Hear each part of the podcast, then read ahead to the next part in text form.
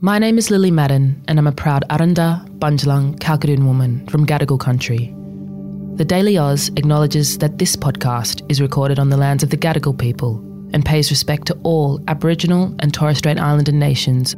We pay our respects to the first peoples of these countries, both past and present.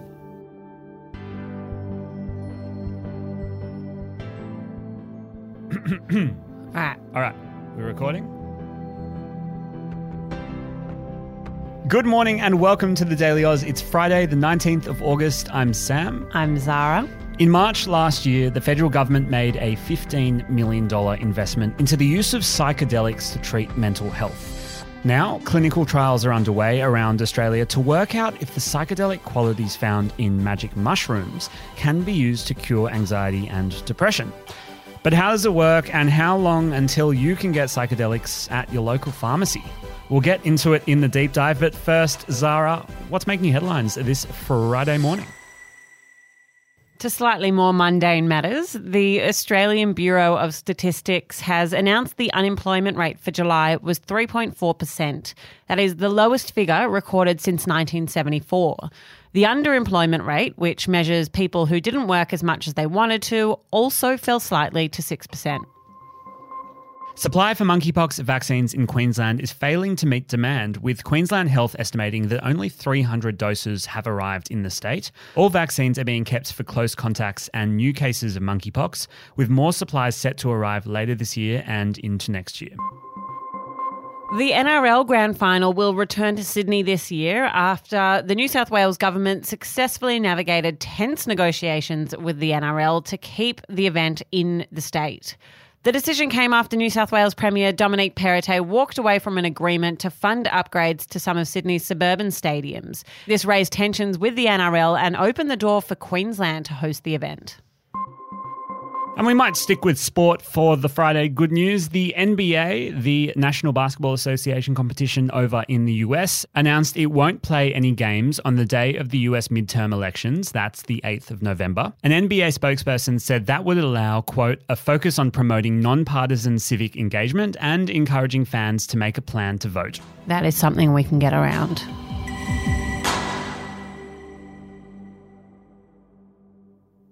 Just a quick heads up this episode deals with issues around anxiety and depression. So if you're not in the right headspace to be listening to this, we will check back in with you on Monday. Okay, Sam, there is one show that you have told me to watch a number of times that I have not done, but you're obsessed with it. Talk to me about it. I'm a huge fan of the odd Netflix doco series, and this one's really grabbed my attention. It's called How to Change Your Mind, and it's basically about how psychedelics are helping people with mental health issues. Okay, so it plays out in an American context, Yep. but today we're bringing it home, talking about it here in Australia. Well, after watching the doco, we did a little bit more digging and we found that there are trials going on at multiple Australian universities right now to determine just that. And I was totally fascinated by this. So much so that I legitimately think you mentioned it every day last week. So, to find out more about how this is playing out, I reached out to the head of the Clinical Psychedelic Research Lab at Monash University down in Melbourne to talk about a super interesting trial they're running for the use of psilocybin in the treatment of generalized anxiety. My name's Paul Liknaitzky. I head up the Clinical Psychedelic Research Lab at Monash University. So the lab is is a hive of activity right now after you know many years of preparation and waiting for the tide to shift. But it's safe to say uh, the field in Australia of psychedelic research uh, is alive and well and growing very rapidly. And so, what area at Monash are you specifically looking into? So we are establishing a number of clinical trials this year using psychedelics for different mental health uh, indications. One trial is uh, psilocybin assisted psychotherapy in the treatment of generalized anxiety disorder. What is psilocybin, Paul? So, psilocybin is the um, psychoactive ingredient in magic mushrooms. Uh, we use synthetic psilocybin in our research trials, as do all others. It is a classic psychedelic. It exerts uh, almost all of its uh, psychoactive effects through a single receptor in the brain, just activates one receptor subtype that produces uh, these widespread effects. And, uh, and the, the kinds of effects that people experience are, are highly varied, but at high dose, which is what we use in our trials, 25 milligrams of synthetic psilocybin, it produces a remarkable uh, and dramatic altered state of consciousness that entails changes to the way you think, the way you feel, and the kinds of things you can perceive. And for all kinds of reasons, seems to be incredibly useful for a lot of people in terms of their therapeutic process.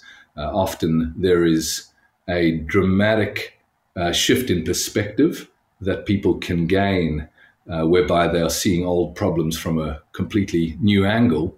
And a whole set of insights often ensue. And most importantly, the kinds of insights that people experience under the influence of uh, well supported psilocybin are not just heady thoughts or abstractions about yourself or the world or others, but rather often very deeply felt, uh, sometimes very embodied. And it's a kind of encounter, if you like, that can uh, leave a lasting change on a person. What do you mean by well supported psilocybin dosage? You, and tell us about how you're supporting individuals through the trials. Mm. Well, this is a really important and often uh, overlooked aspect of the treatment. When people talk about psychedelic medicine, just by virtue of the framing, uh, the, the, idea is often that what is most important there is the psychedelic. Uh, when in reality, we're delivering psychedelic assisted therapy, which is a form of augmented psychotherapy. And the nature of the support and the environment is perhaps just as important as the nature of the drug uh, effects. So we use a, a, psychotherapeutic model that has the typical three phases of treatment in psychedelic uh, therapies. We prepare people, uh, which is geared around uh, developing a, a, strong relationship in a short period of time and increasing trust uh, in the whole process, and also a whole set of pragmatics around uh, what the dosing day entails. And then there's the dosing sessions. Uh, different trials have different numbers of dosing sessions, and in the high dose studies, they are all day sessions. Psychoactive effects of high dose psilocybin are about six to eight hours. And the process there is often quite internal, but there can be all kinds of different expressions of, of thought and feeling and, and relationality in the, in the room. And then there's an integration phase with a number of uh, sessions that follow each dosing session where uh, the therapists are assisting participants to make meaning out of their experience, to regain a sense of proximity to that experience and, and the kind of insights they had or the alignment to their values uh, that felt very important during the dosing session often. Uh, and in our case, with, with the trials we're doing, there, there are a number of cycles of that process of support. So, you know, clearly the classic psychedelics can be therapeutically useful for people who use them in the wild even without support, but in some cases, they're not useful. In some cases, uh, uh, they can be detrimental. And there certainly are all kinds of safety concerns that we um, mitigate very well in in a in the controlled context in which we deliver psychedelics that are often not mitigated well uh, when people use them in the wild. Um, in that study, we also have a sub study associated with it, which is the opportunity for our therapists to undergo uh, a high dose psilocybin session with supportive conditions as part of their training. And that's another world first. There's uh, not been a, a, study like it before with psilocybin, although in the first wave of psychedelic psychiatry in the 50s, 60s, and early 70s, it was absolutely standard that psychedelic practitioners had experience with LSD, which was the, the flagship uh, psychedelic of that era. Um, but in the modern era, we've seen only one other example of, of a, dr- a psychedelic like drug being used as a training tool, which is in the case of the MAPS MDMA studies, where they offer their therapists the opportunity to undergo MDMA as part of their training. So we're assessing uh, we're assessing the utility of of psilocybin with support as a training tool uh, from both the perspective of the therapists uh, and also from the perspective of their clinical participants. And it's worth noting that all the therapists on team, who are a wonderful bunch of people, I feel very fortunate to work uh, with them. They're all qualified and, and highly experienced mental health care workers of different sorts uh, who have then undergone uh, a training program with us, and this opportunity to have psilocybin is the final piece of that. And, and, Paul, what's the hypothesis there with giving therapists associated doses as well? Is it that it increases the sense of empathy and that then increases the quality of the therapy? Well, these are empirical questions. We, we're going to be assessing uh, this over the course of this uh, trial. But the rationale for it is that having had a similar supported psilocybin session for therapists may increase their capacities to be a therapist in a number of respects. Uh, the one is, as you say, the potential to increase empathy for the participants who are undergoing psychedelic experience. And this may be particularly pertinent given how dramatic and unusual and ineffable psychedelic experiences are. They are, by definition, impossible to describe. So you can't write it down in a manual and convey uh, what it is that the participant is going through. Um, and this also potentially extends to their ability to provide appropriate um, support.